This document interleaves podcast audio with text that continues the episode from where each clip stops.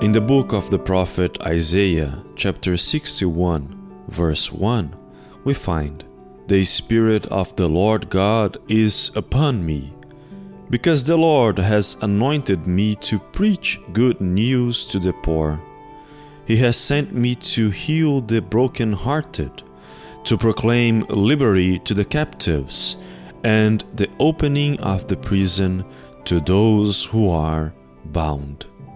We all have this capacity because we are all children of God. We just have to be open to God's will in our lives.